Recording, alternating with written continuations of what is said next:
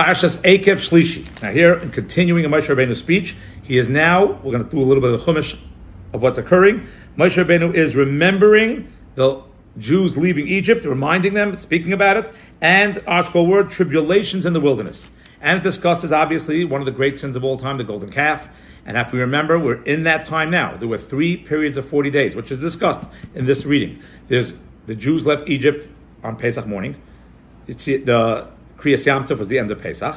Is all in the first year in the desert, first weeks in the desert. The 49th, 50th, 51st day was when Har Sinai occurred. Moshe Rabbeinu went up for 40 days. 40 days later, he came down. That was the sin of the golden calf. Then he went up again for 40 days.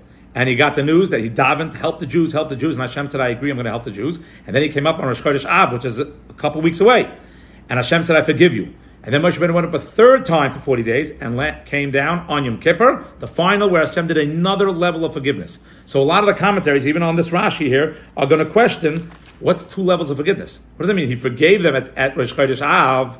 He said, we're all good. Moshe Rabbeinu came down, told the Jews, it's all good. I'm going back up for 40 days. He came down Yom Kippur. What's the difference between Yom Kippur now? Which means in the time we're experiencing now, there's some level of forgiveness, and then there's going to be a second level of a greater difference.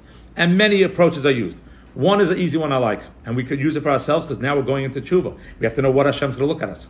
We're going to start repenting. We have to have started already now, by the way. Hopefully, you already begun repenting. There are two levels of forgiveness. I do something wrong to you. Let's say I uh, stepped on your toe by accident. I wasn't careful, and I say, "Can you forgive me?" And you say, "Yeah, I forgive you." And you, you're serious. You are. You're a good person. You forgive me. And then a week later, I step on your toe again. How do you look at me stepping on your toe again? Is it, oh, he did it again? Or no, it's a brand new start? What level of forgiveness was shown? So the Yidden during the middle 40 days of forgiveness, Hashem said, I forgive you. But the forgiving was on a level, if we do it again, it starts over. But the second level of forgiveness, where Hashem said to Moshe Rabbeinu, come back up for 40 days, is a level of forgiveness where if we sin again, it starts over. We're starting the days of repentance. Many of us ask the question, why should I repent? I'm going to do the Aveira again. Everyone asks that question. It's a normal question to ask. And there are different approaches, different answers, many answers, and still repent. That's for sure. But one answer is if you're repenting correctly, or Hashem's in the proper mood, I don't want to use that phrase, of forgiving, then even if you return to it, it's a brand new start. You didn't step on his toe, again, not his toe, Hashem's toe, your friend's toe the second time, you now stepped on it the first time. So, yes, repent, and the clock starts over, literally and figuratively, and you now have a clean slate. And if God forbid you return to that sin, it's only the first time. Thank you.